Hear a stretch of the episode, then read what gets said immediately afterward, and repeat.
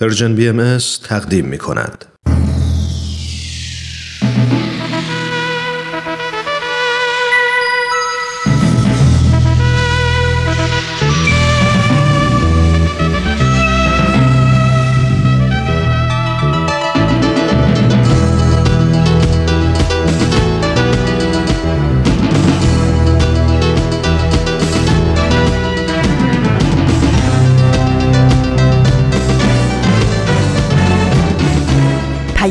دوست.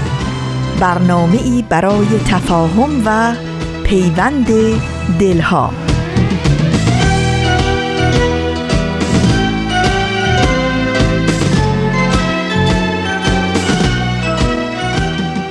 به پرده هفتم خوش اومدید.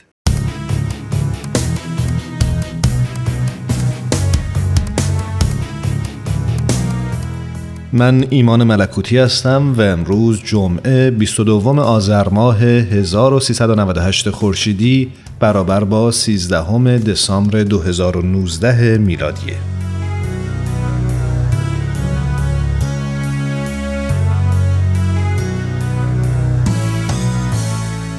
زندگی مجموعی از خوشی ها و ناخوشی هاست، از شادی ها و غم ها.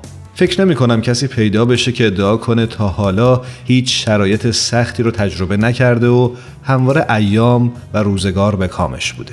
بالاخره زندگی ما آدما مملو از کم و کاستی ها و بالا و پایین ها و فراز و نشیب ها برای بعضیا بیشتر و برای بعضیا کمتره. برای عده شدیدتره، برای عده دیگه خفیفتر. ولی اینکه زندگی رو به دور از هر گونه مشکل و گرفتاری تصور کنیم غیر قابل تصور و شاید دور از دسترسه. یعنی عملا جبر زمانه نمی‌ذاره که بی دغدغه زندگی کنی و برای اینکه قدر عافیت رو بدونی هر از گاهی مشکلاتی رو پیش رود قرار میده. ولی این مهمه که چطور بتونی با مشکلات کنار بیای و چطور در مواجهه با فراز و نشیب های زندگی قوی باشی و روحیت رو نبازی.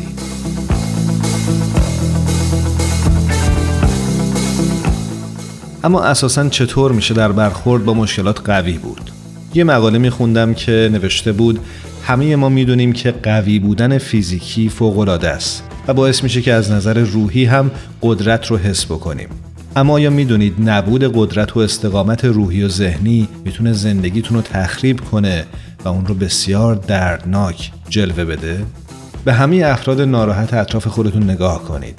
توجه نکردید که نبود قدرت روحی و حسی علت اصلی پشت همه این ناراحتی ها و حس های بده؟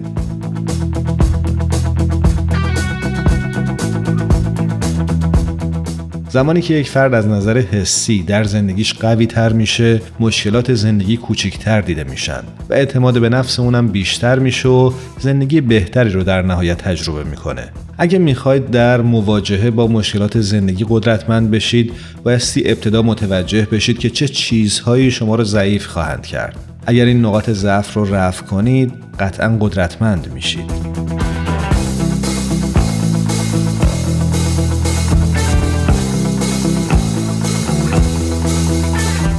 یه سری نکاتی هست که توجه به اونها می‌تونه در این راه بهتون کمک کنه.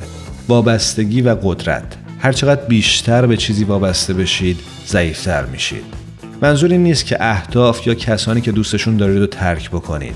منظور اینه که سعی کنید مستقل باشید و همینطور وقتی راهی رو کاملا مسدود می‌بینید یا بودن با فردی برای شما مناسب نیست وقتشه که شجاعانه اقدام کنید و دنبال مسیر تازه‌ای بگردید. مثلا یکی از دلایل مهمی که افراد در رابطه های عاطفی خودشون قدرتمند نیستند اینه که به شدت وابسته میشن دلیل اصلی این که برخی افراد از شکست عشقی یا عاطفی تا آخر زندگی نجات پیدا نمی‌کنن اینه که بخشی از وجود خودشونو وابسته رابطه عشقی کردند و تا آخر عمر مدام سعی دارند این بخش رو با حضور فردی بیرونی پر کنند.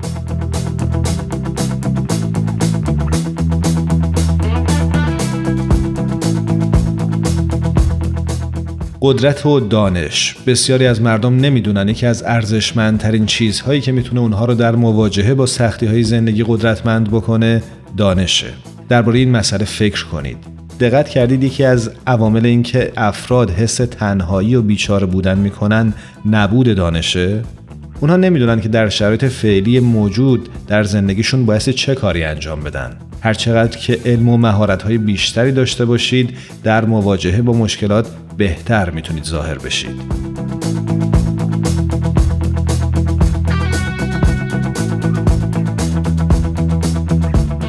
باورهای شما. سیستم های باوری شما یکی از عوامل بسیار مهمه. یک باور محدود کننده اشتباه مثل اینکه من بدشانس هستم من با این وضعیت فعلی خانوادگی موفق نمیشم یا زندگی خیلی ناجوان مردانه است و بسیاری دیگه می‌تونه قوی ترین فرد دنیا رو از پا در بیاره. و در نهایت قوی بودن و شجاعت.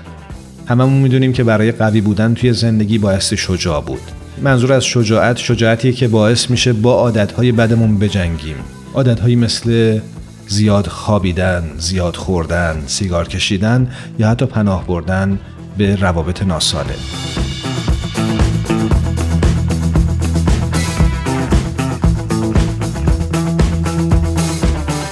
همین اینهایی که گفته شد هر کدومش می‌تونه توصیه‌ای مفید باشه برای قدرتمند کردن قوای جسمی و روحی.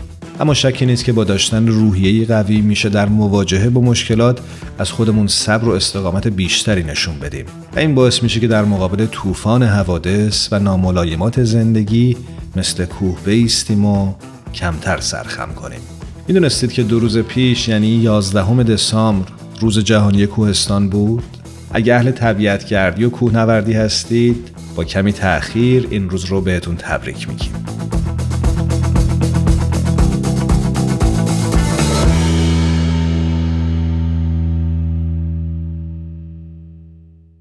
با پرده هفتم همراه بمونید.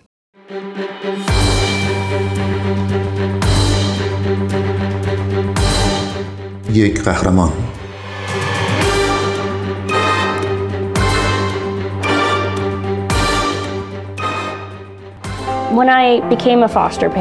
وقتی برای اولین بار بچه ای را از پرورشگاه به فرزندی قبول کردم فهمیدم که خیلی از این بچه ها فکر می‌کنن آرزو کردن فایده نداره. چون قرار نیست آرزوهاشون برآورده بشه. مردم خیلی قولا به اونا دادن که بهش عمل نکردن. من یاد گرفتم که چطور به اونا این احساس رو بدم که مردم بیرون به فکرشون هستن حتی اگه هرگز اونا رو ملاقات نکرده باشن. وبسایتی که به بچه های پرورشگاهی نشون میده آرزوهاشون با ارزشند خیلی از 16 ساله ها ممکنه آرزوی داشتن یک تلفن هوشمند، ایکس باکس یا کفش های ورزشی گرون قیمت و حتی یک ماشین رو داشته باشند. ولی رانالد هنینگ فقط یک دست کچلوار می‌خواست تا بتونه در مراسم تشی جنازه یکی از خیشاوندانش شرکت کنه. اون میگه من حتی یه پیرن یا کراوات و کفش مجلسی نداشتم. من قرار بود بعضی از اعضای خانواده قدیمم رو ببینم و این باعث شرمندگی بود که یک دست کچلوار نداشتم چیزی که همه داشتن. این نوجوانی که بیشتر دوران بچگیشو گاهی بیرون و گاهی خارج از پرورشگاه گذرونده در اون زمان در یک خانه جمعی زندگی می‌کرد و مسئول پروندهش نمی‌تونست مخارج غیر ضروری رو توجیه کنه. اما یک فرد نیکوکار ناشناس از طریق وبسایتی به نام یک آرزوی ساده پیش قدم شد تا به هنینگ کمک کنه. اون میگه من تونستم یک کت و شلوار که برام اندازه شده بود بگیرم و در تشییع جنازه شرکت کنم. به اندازه دیگران مورد احترام قرار گرفتم. وبسایت یک آرزوی ساده توسط دانیل گلتو برای کمک به برآورده کردن آرزوهای بچه های پرورشگاهی راه اندازی شد. آرزوی هر کودک به صورت آنلاین در وبسایت قرار می‌گیره و هر کس که می‌تونه پولی اهدا می‌کنه تا اون آرزو برآورده بشه. از چیزای محسوس و قابل لمس مثل دوچرخه و یا لباس مربوط به یه تیم دانشگاهی یا لوازم مدرسه گرفته تا یک تجربه مثل کلاس های موسیقی یا رفتن به تئاتر. در سال 2008 این سازمان غیرانتفاعی بیش از 6500 آرزوی بچه ها رو در 42 ایالت آمریکا برآورده کرد. دانیل میگه هزاران بچه پرورشگاهی هستند که بدون داشتن تجربه های معمولی دوران کودکی که بیشتر ما داشتیم زندگیشون رو میگذرونن. این بچه ها از پدر و مادرشون جدا شدن. از خواهر و برادرشون جدا شدن. اونا واقعا تو زندگیشون کسایی رو ندارن که ازشون چیزی تقاضا کنن. خیلیاشون فکر می‌کنن فایده ای نداره آرزویی داشته باشن چون برآورده نمیشه. یک قهرمان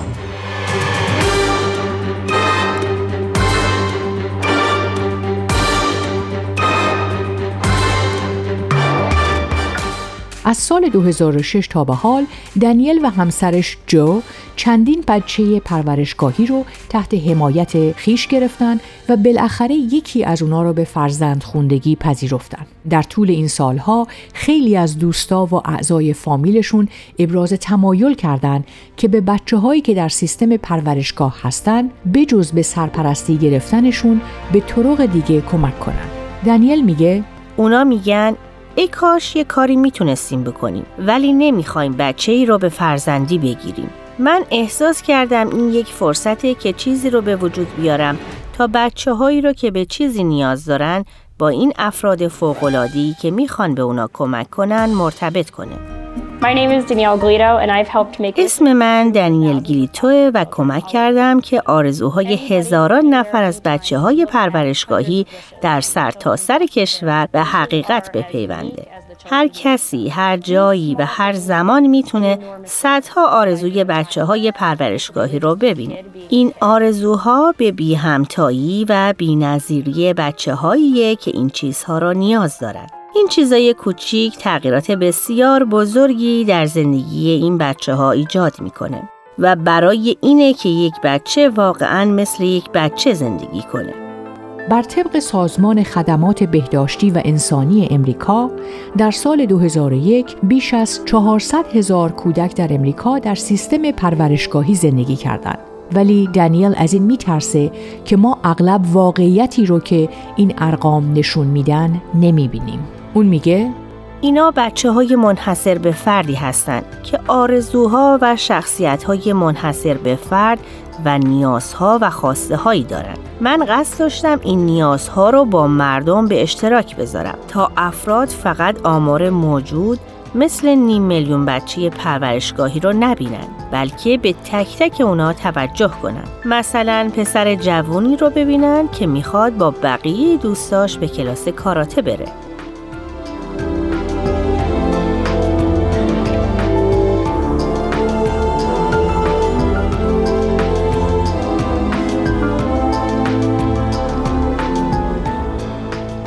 رایجترین آرزوها در وبسایت یک آرزوی ساده بین 10 تا 100 دلار هزینه داره و معمولا از 500 دلار بالاتر نمیره. آرزوهای گرونتر باید با مشارکت چند اهدا کننده برآورده بشه. دنیل میگه آرزوهایی که مثل نیازهای اولیه به نظر نمی‌رسن اغلب بسیار مهمند چون اونا آرزوهایی هستند که مختص بچه هاست و کودکان اونا را طلب می‌کنن چون می‌خوان تفریح کنن و خوش بگذرونن.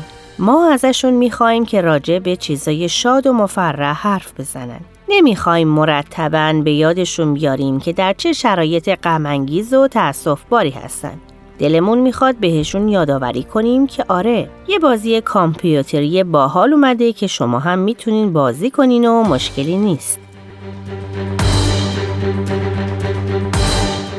یک قهرمان.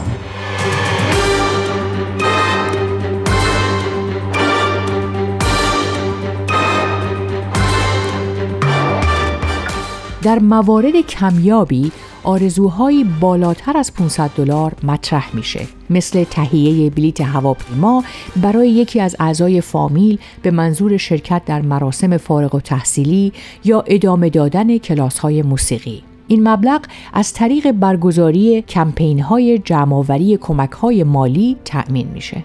دنیل میگه هر کسی هر جایی و هر موقعی که بخواد می‌تونه به وبسایت ما سر بزنه و صدها آرزویی که در اونجا از طرف بچه های پرورشگاه و سایر بچه هایی که در محیط های آسیب پذیر زندگی می‌کنن پست شده رو ببینه. این چیزای کوچیک در زندگی بچه هایی که تمام عمرشون رو با این فکر سپری کردن که چی می‌شد اگه کسی به اونا اهمیت می‌داد تغییرات عمده به بار میاره. تمام آرزوهای این وبسایت توسط آژانس‌های تایید شده خدمات اجتماعی و مسئولین پرونده ثبت میشه. وقتی که آرزویی بررسی و در وبسایت قرار می‌گیره، اهدا کنندگان کمک های مالیشون رو برای تحقق اون آرزو اهدا می‌کنن. دانیل میگه این مثل یک خرید اینترنتی میمونه ولی در آخر شما هدیه‌ای به یک بچه میدین که بیشتر از اونی که تصورش رو بکنین ازتون تشکر می‌کنه وقتی که آرزوی بچه‌ای برآورده میشه ما به اونا اطمینان میدیم که صداشون شنیده میشه دانیل گلتو مدام در جستجوی یافتن راه های تازه برای بالا بردن ارزش یک هدیه است. با افراد و شرکت هایی که ممکنه در موقعیت اهدای کمک های غیر مالی باشن تماس می‌گیره و یا اون شیء مورد درخواست رو با تخفیف تهیه می‌کنه. اون میگه من اینجا هستم تا مادر همه بچه هایی باشم که ممکنه احساس کنن مادری ندارم. اگه من یک خونه خیلی بزرگ داشتم از همه اونا دعوت می‌کردم اونجا با من زندگی کنن. من نمی‌تونم این کار رو بکنم اما کاری که انجام میدم تغییر زیادی تو زندگی اونا به وجود میاره. سازمان غیر انتفاعی گلتو به روش های دیگه ای عمل می‌کنه تا خلعهای موجود در جامعه پرورشگاهی رو پر کنه. مثلا یکی از این پروژه ها به نام آرزوی کار کردن هدفش کمک به نوجوانان بزرگتر از طریق آموزش مهارت‌های مورد نیاز در مشاغل حرفه‌ای است. این برنامه سمینارهای آموزش شغل، رویدادهای شبکه، بازخوردهای رزومه و سایر کمک ها رو ارائه میده. دانیل میگه این چیزیه که اونو پیش می‌بره. اون میگه ایالت های ما بچه ها رو از خونه هاشون بیرون میارن و میگن ما می‌تونیم شما را بهتر بزرگ کنیم ولی این کار رو نمی‌کنن. ما باید همه به عنوان یک جامعه قدم پیش بذاریم و این کار رو انجام بدیم. این بستگی به همه افراد داره که بگن همه بچه های ما لیاقت بهتر از اینا رو دارن. نه فقط کسایی که در خانواده و شرایط خوب به دنیا اومدن. این کاریه که من می‌خوام با زندگیم بکنم. دلم می‌خواد زندگیم هدفدار باشه. وقتی که آرزوی بچه ای برآورده میشه ما بهشون اطمینان میدیم که صداشون داره شنیده میشه. دنیای بزرگی اون بیرون وجود داره که اونا می‌خوان در آغوشش بگیرن و ازش محافظت کنن و ما همه باید قدم پیش بذاریم و این کار رو انجام بدیم. برگرفته از سایت CNN Hero. اگه دوست دارید با قصه قهرمان این هفته ما بیشتر آشنا بشید یه سری به شبکه های اجتماعی و کانال تلگرام Persian BMS بزنید. یادتون نره که قسمت های دیگه این مجموعه رو هم می‌تونید در وبسایت Persian BMS بشنوید.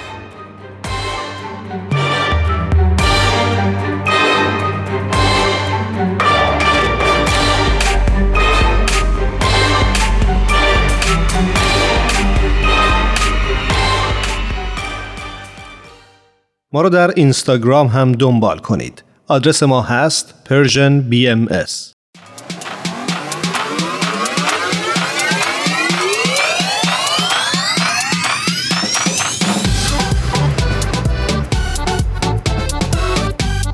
تا حالا به ارزش ثانیه ها فکر کردی؟ گاهی اوقات مسیر زندگیت می‌تونه توی چند ثانیه عوض بشه شنیدن یه صدا، دیدن یه تصویر، خوندن یه خبر همه و همه می‌تونه یه شروع تازه باشه.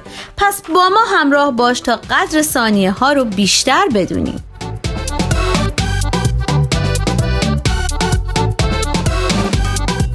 چند ثانیه با شما؟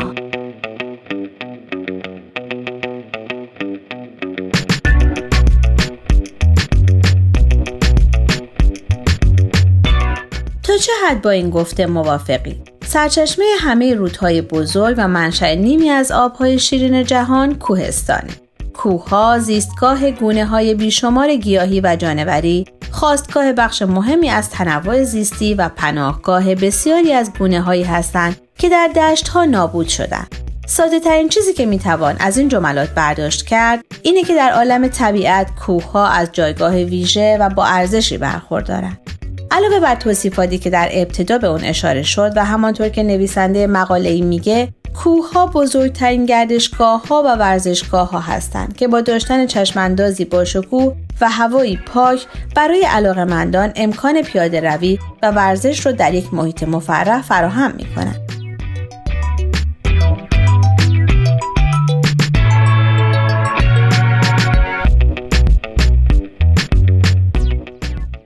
به اختصار بر اهمیت و ارزش کوهستان اشاره کردیم بد نیست که یادی کنیم از روز 11 دسامبر یا روز جهانی کوهستان. در خصوص نحوه شکلگیری این روز در مقاله اینطور می‌خونیم. به دنبال بزرگداشت سال بین المللی کوه ها در سال 2002 میلادی مجمع عمومی سازمان ملل متحد در ژانویه 2003 روز 11 دسامبر یا 20 آذر رو به عنوان روز جهانی کوهستان تعیین کرد.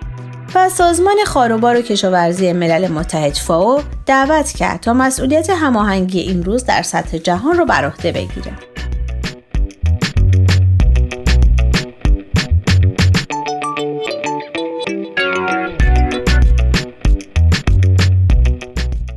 هر سال با تعیین یک موضوع از کشورهای کوهستانی و اعضای مشارکت برای کوهها MP دعوت می‌کنه تا با اجرای آینهای ویژه همچون گرد همایی و اجرای برنامه های کوهنوردی این روز رو گرامی بدارن تا به این وسیله اهمیت و نقش کوهستان هرچه بیشتر مورد توجه قرار بگیره.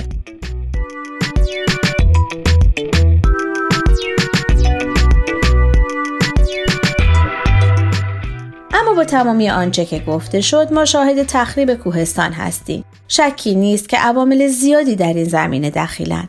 عواملی همچون چرای دام، ساخت و سازها، گردشگری ناسالم و انباشت زباله، ساخت معادن، جاده سازی و یا حتی چیدن گلها و گیاهان.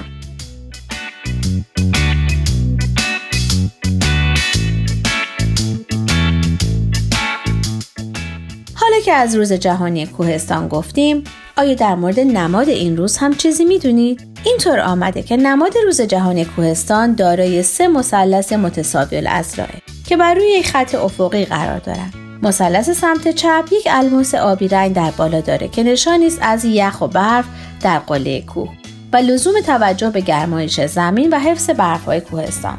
مثلث وسط دایره نارنجی داره که نشان دهنده منابع طبیعی محیط کوهستانه که به طور مداوم از داخل کوه استخراج میشه و مثلث سمت راست یک مثلث سبز کوچک در پایه داره که نشان دهنده سرسبزی و محصولاتیه که در دامنه کوه ها رشد می‌کنن.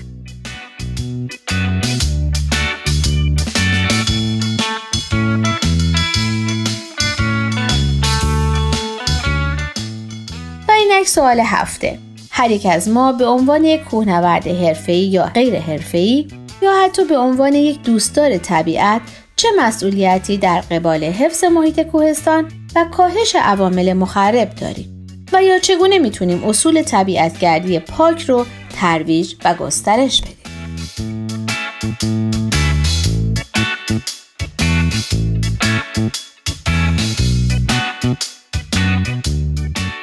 شما می‌تونید از طریق آدرس ما در تلگرام ادساین پرژین بی ام و همچنین ایمیل info at persianbms.org با ما تماس بگیرید.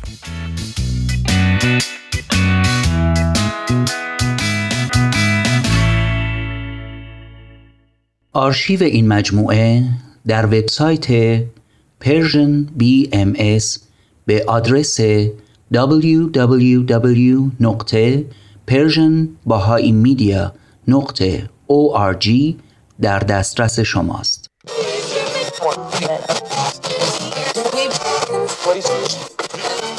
اگه امروز حالت خوبه اگه یه عالمه انرژی مثبت داری اگه حس خوبی داری و دلت نمی‌خواد که اونو از دست بدی اگه می‌خوای برای شروع هفته تازه انگیزه داشته باشی فقط کافیه که فرکانس ذهنتو روی موج مثبت رادیوی ما تنظیم کنی.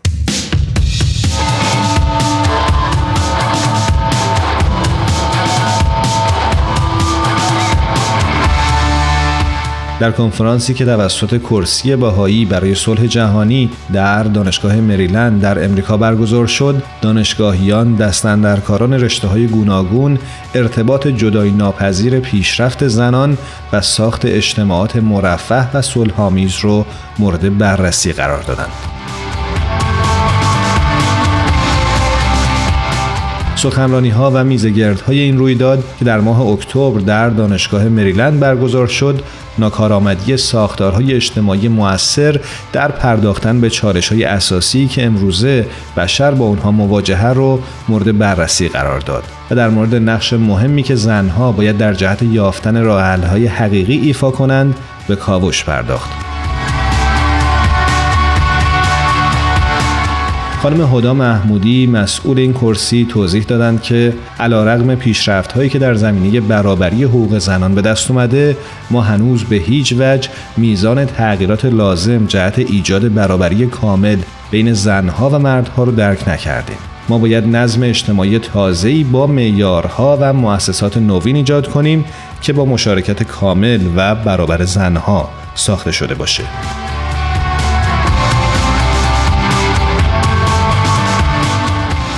سخنرانان این رویداد منتقدانه موانع اصلی مشارکت زنان در تمامی حوزه‌های اجتماع رو مورد بررسی قرار دادند. از جمله نتیجه گیری های اونها این بود که ساختارهای اجتماعی امروز تصمیم گیری در تمامی سطوح رو در اختیار عده نسبتا محدودی قرار میده و عمدتا زنان رو شامل نمیشه. اینکه از علم برای تقویت تعصبات در مورد زنان و در برخی موارد برای توجیه بدرفتاری های مردانی که در موقعیت های قدرت قرار دارند سوء استفاده میشه و اینکه قوانین و سیاست ها اغلب با مسدود کردن مسیر پیشرفت یا ایجاد موانع زنان رو به حاشیه میرونند یا به اونها لطمه می‌زنند. های بحث و گفتگو همینطور بر مشارکت زنان در ایجاد تغییرات اجتماعی سازنده متمرکز بود.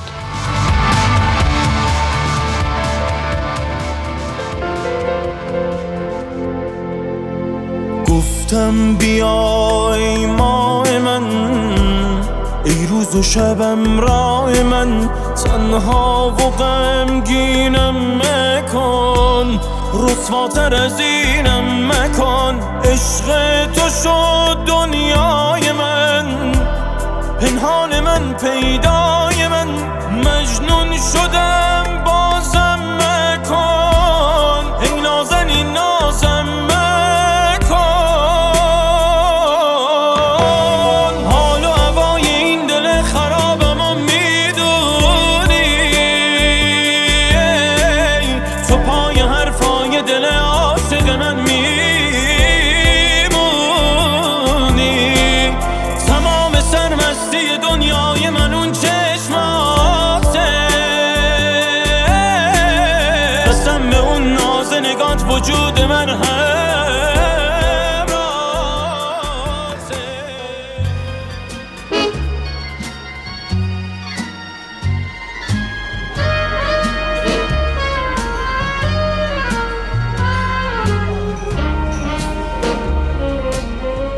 یه گوشه دنج و آروم توی فضای گرم و صمیمی.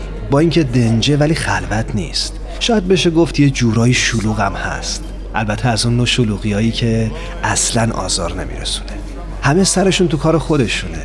کسی مزاحم کسی دیگه نمیشه. یکی مشغول مطالعه است یکی داره با هنسفیریش موسیقی مورد علاقه گوش میده.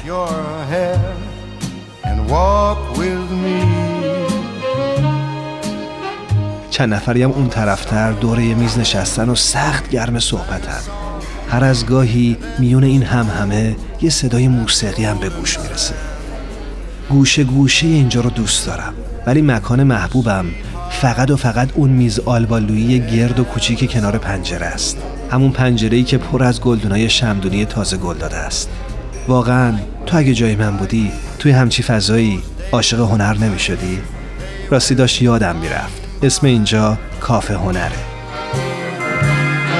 The world was new beneath the blue umbrella sky.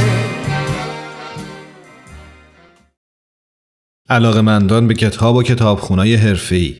از شما دعوت می‌کنیم تا با کافه هنر امروز همراه بشید تا براتون از نویسنده‌ای بگیم که رومانی خاص به رشته تحریر در آورد. نویسنده‌ای که با وجود کمترین امکانات و در شرایط بسیار سخت و غیر قابل توصیف تونست داستانی رو بنویسه که جوایز بزرگی رو براش برمغان آورد.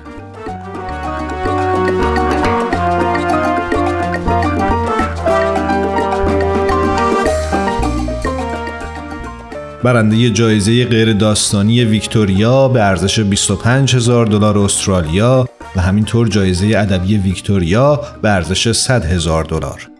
رمان هیچ رفیقی به جز کوهستان به قلم بهروز بوچانی پناهجوی ایرانی اردوگاه مانوس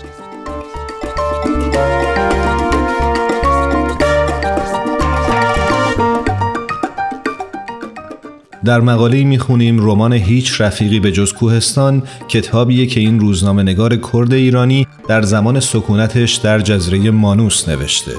این کتاب که بوچانی اون رو بخش بخش و از طریق پیام های واتساپی برای مترجمش امید توفیقیان میفرستاد روایتگر زندگی روزمره او و پناهجویان دیگه در جزیره مانوس و سرگذشتش در کردستان ایرانه.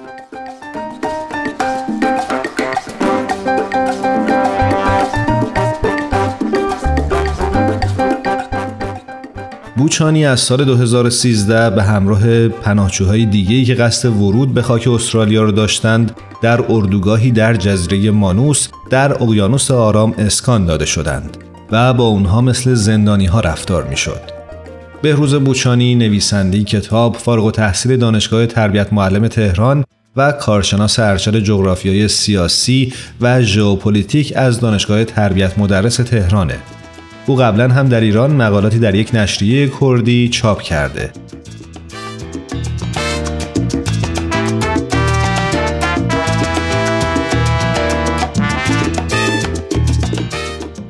اما داستان هیچ رفیقی به جز کوهستان او در بخشی از کتاب خودش خاطرات کودکیش رو از کردستان ایران در زمان جنگ ایران و عراق نقل می‌کنه که چطور خانوادهش به همراه دیگران از ترس هواپیماهای جنگی به کوهستان میگریختند. بهروز بوچانی در بخشی از کتابش با عنوانهای روزهای بی هدف، گم شده و سردرگم، ذهنهایی هنوز درگیر امواج اقیانوس در جستجوی آرامش روح در دشتهای جدید و چند عنوان دیگه شرایط سخت و طاقت فرسای زندگی و روزمرگی در اردوگاه پناهجویان در مانوس رو به تصویر می‌کشه.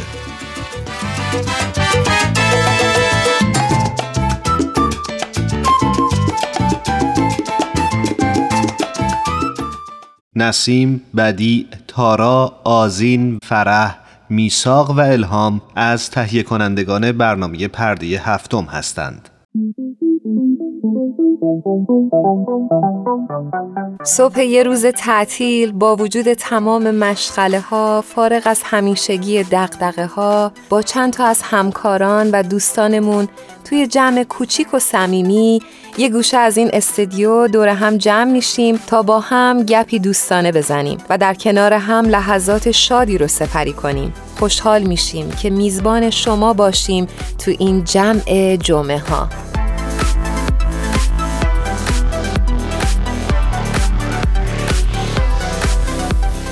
ایمان من تازگی متوجه شدم که تو دچار خودشیفتگی شدی. این الان جمله خبری بود یا سوال داری می‌کنی؟ من داشتم بهت خبر می‌دادم بدونی. دست شما درد نکنی یه خورده حداقل اگه خبرم می‌خوای بدی جلوی شنونده آبروداری کنی. آخه این مقاله که برای من فرستاده بودی خیلی دال بر خودشیفتگیت بود. از قدیم همیشه گفتن نباید هر چیزی رو برای هر کسی فرستاده همین درسته. کاملا صحبت درست. سریع اولین مقاله که خوند روی خود من شروع قضاوت کرد. خود من تحقیقش رو شروع کرد. آره اما حالا جدا از شوخی مقاله که برات فرستادم فکر می‌کنم مقاله مهمیه. از این جهت که برای خود من همیشه سوال بود که مرز بین خوددوستی یا دوست داشتن خودمون و خودشیفتگی و نارسیسیزم کجاست؟ آیا این مرز کاملا مشخصه یا نه؟ بعضی جاها اینقدر خاکستری اون خط میانه که قابل تشخیص نیست. دقیقا با حرفت موافقم و اینکه ما فکر می‌کنم تو فرهنگی بزرگ شدیم که همش به ما خضوع و فروتنی رو تاکید کردن و شاید معنی درستی از خضوع و فروتنی هم بهمون ندادن و شاید خوددوستی رو یاد نگرفتیم درست. و فکر می‌کنیم اگه خودمون رو دوست داشته باشیم شاید مثلا خیلی آدم خودخواهی بشیم یا به قول تو دچار خودشیفتگی بشیم. و فکر می‌کنم مرزش آره درسته خیلی باریکه و خوبه که از یه کارشناس و یه مشاور استفاده بکنیم تا بدونیم مفهوم اصلی و درست خود دوستی چیه. موافقم با داوا. حرف درسته و فکر می‌کنم که جا داره که این کارو بکنیم. آره من خیلی دغدغه فکریم بود و حالا شوخی کردم باهات ولی می‌خواستم که شنونده هامونم بشنون و خودمونم استفاده بکنیم.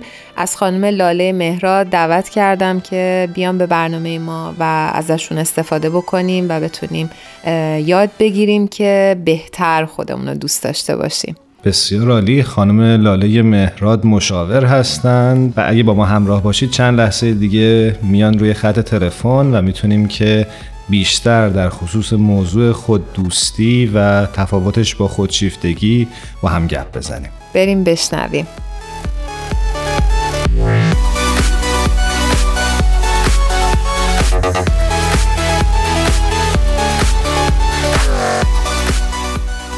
آقا فکر می‌کنم تماسمون با خانم لاله مهراد روی خط تلفن برقرار شده.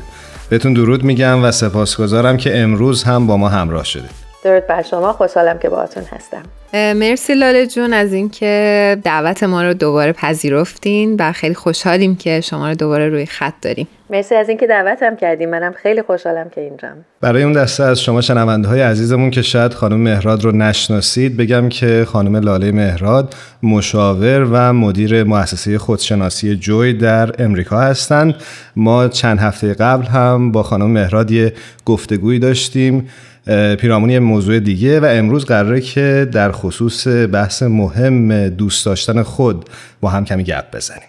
عالی. در خدمتتون هستم. لاله جون می‌خواستم بپرسم از شما که فرق اصلی بین خود دوستی و خودشیفتگی و خودخواهی تو کجاست؟ سوال خیلی خوبیه. در واقع وقتی که ما از دوست داشتن خودمون صحبت می‌کنیم یه جورایی توجه خودمون پذیرش خودمون احترام به خودمون هم شاملش میشه. در حالی که وقتی از خودشیفتگی صحبت می‌کنیم من هستم و همه در خدمت من هستن و هیچکس جز من نمی‌تونه باشه. این میشه اون بخش خودشیفتگی.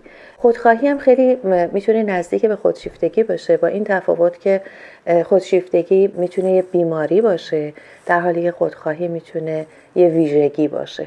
یعنی باز من خودم رو همه چیز برای من حول محور من میچرخه و این یه ویژگی هست. ولی وقتی که ما میگیم خودشیفته اون یک ویژگی بیمارگونه است که باید درمان بشه که البته درمانش هم راحت نیست ولی به هر حال یا شاید گاهی حتی غیر ممکن باشه. ولی به هر حال خودشیفتگی یک بیماری هست. و خودخواهی یک ویژگی هست. و وقتی که ما راجع به حالا دوست داشتن خودمون صحبت می‌کنیم چطور می‌تونیم این مرزه رو مشخص بکنیم که من بیمارگونه خودم رو دوست ندارم اما به اندازه کافی و درستش به خودم احترام می‌ذارم؟ خیلی توجه خوبی با این سوالتون میدیم به اینکه گاهی اوقات برعکسش هم هست. ببین زمانی که ما میترسیم از اینکه خودمون رو دوست داشته باشیم که مبادا خودخواه باشیم. به خصوص بحث فرهنگ روی این قضیه خیلی تاثیر می‌ذاره. تو جامعه وقتی که ما یاد گرفتیم جامعه مثل جامعه ایرانی که تواضع یه فاکتور خیلی مهمی هست یا فروتنی یه فاکتور خیلی مهم هست ما از ترس اینکه مبادا به خودخواهی برسیم حتی خودمون رو هم دوست نداریم و خودمون رو فراموش می‌کنیم.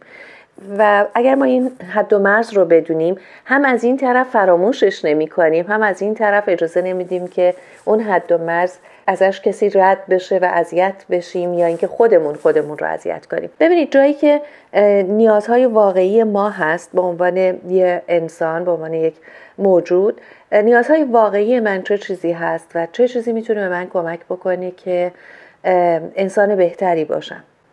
اگر این نیازها رو از خودم دریق نکنم در واقع خودم رو دوست دارم. حالا خودخواهی کجاست؟ اونجاییه که من میگم حالا همه در خدمت من باشید. و انتخاب می‌کنم که این گونه باشه. خودشیفتگی اونجایی میشه که من هر کاری از دستم برمیاد می‌کنم که ثابت کنم من بهتر از تو هم. خب توی توضیحاتی که الان دادم ما چند تا فاکتور رو می‌تونیم ببینیم. یکی از اونها آگاهیه. اگر ما آگاه باشیم خود آگاه باشیم با خودشناسی رو خودمون کار کرده باشیم. و مایندفول باشیم نسبت بهش و در لحظه حضور داشته باشیم. هر چیزی که می‌بینم برای خودم اطرافیانم و جهان هستی. جهان هستی اون جهانی هست که من توش در دایره آگاهی من هست. هر چیزی که برای این ستا مفید و سازنده باشه می‌تونه نشانه ای از دوست داشتن من باشه و می‌تونه به من خدمت کنه به اطرافیانم و جهان هستی خدمت کنه. اما هر چیزی که فقط بخواد در خدمت من باشه می‌تونه خودخواهی باشه. ممنونم ازتون.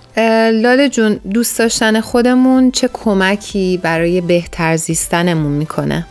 ببین وقتی که ما خودمون رو دوست داریم در واقع احساس خوبی به خودمون داریم و خودمون رو میپذیریم. همینطوری که هستیم میپذیریم. بزرگترین کمکی که به ما می‌کنه اینه که در خودمون کامل میشیم.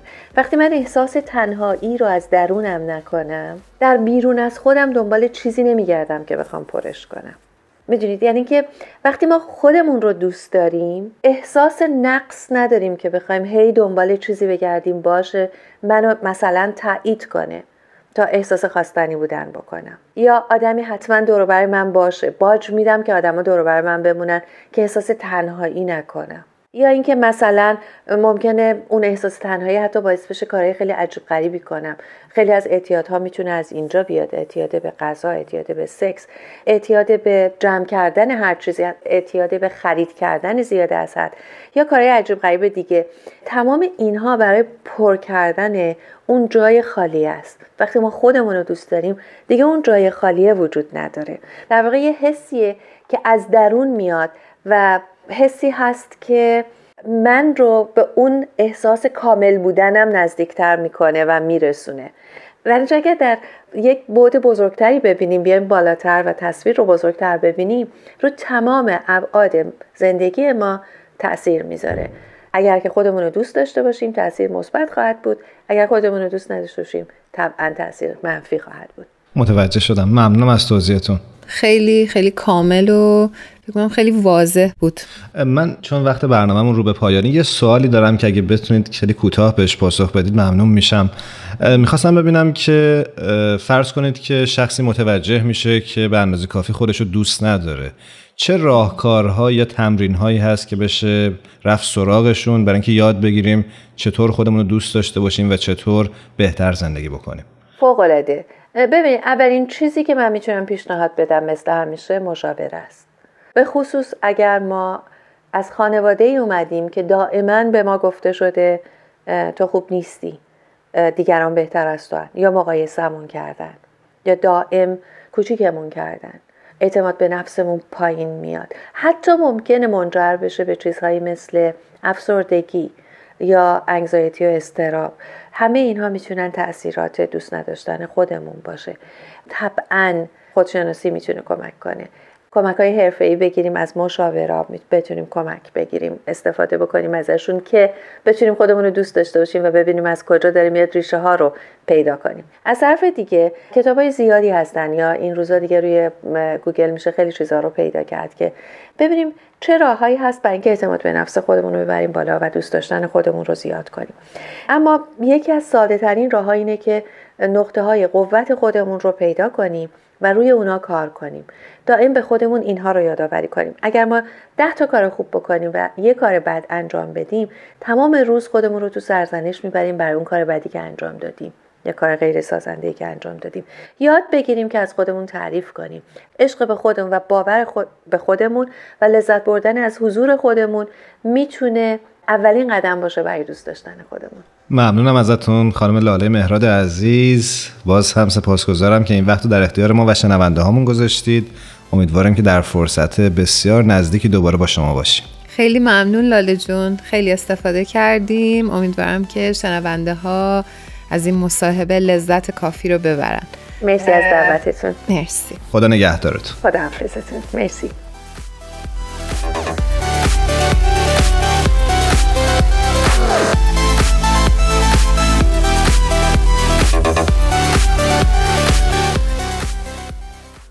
لو تولستوی جای عنوان می‌کنه که یکی از اولین شرایط شادمانی اینه که ارتباط بین انسان و طبیعت نبایستی قطع بشه.